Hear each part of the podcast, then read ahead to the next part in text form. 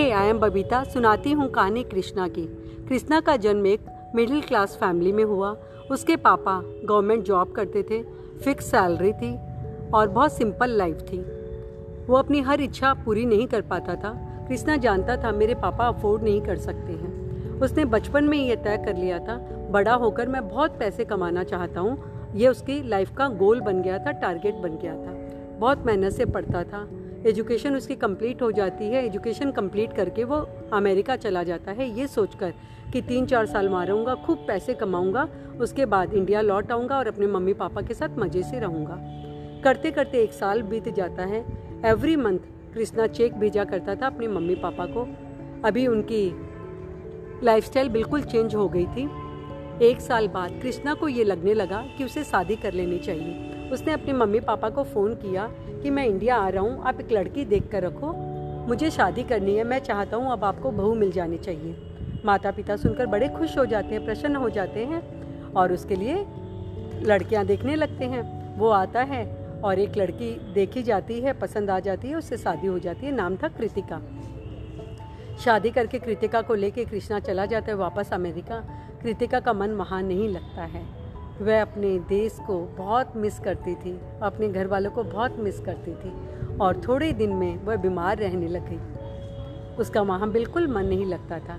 अभी कृष्णा का एक्सपेंडिचर बहुत बढ़ गया था ट्रैवलिंग के लिए, क्योंकि कृतिका को उसको समय समय पर इंडिया भेजना पड़ता था अपने घर वालों के पास में। और ये चल ही रहा था कि अचानक एक दिन खबर आती है कि उसके माता पिता की डेथ हो गई है, वे अब इस दुनिया में नहीं रहे हैं। कृष्णा वहाँ से पहुँच नहीं पाता, क्योंकि दूरी इतनी थी कि पास पड़ोसियों ने इंतज़ार करना उचित नहीं समझा और उन्होंने उन्हें अंतिम विदाई दे दी, अंतिम संस्कार कर दिया। कृष्णा बड़ा हताश था, निराश था। उसे लगने लगा कि जीवन में मैंने क्या पाया। मेरे माता पिता के साथ मैं नहीं रह सका। उनको अंतिम समय में विदाई नहीं दे सका।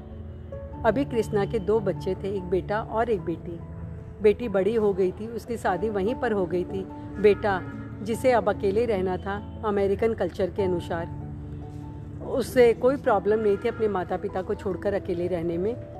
उसने जॉब ले ली थी और रहने लगा था। कृष्णा और उसकी पत्नी कृतिका इंडिया आ गए थे।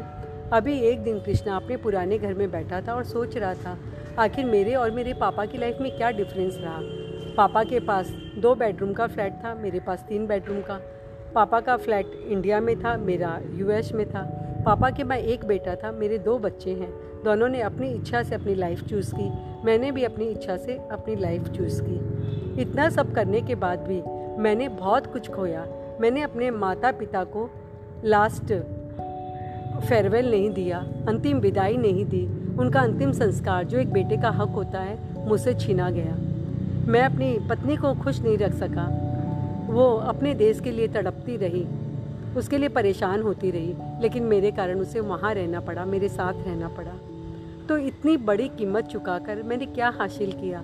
एक एक्स्ट्रा बेडरूम सोचो सोचो। कई बार ऐसा होता है कि हम कुछ फैसले करते हैं, लेकिन हम उसकी गहराई तक उसे सोच ही नहीं पाते कि आखिर रिज़ल्ट क्या होगा। ऊपर से सब कुछ बहुत अच्छा लगता है, लेकिन एंड में हमें बहुत बड़ी उसकी कीमत चुकानी पड़ती है। होता है ना? सोचो।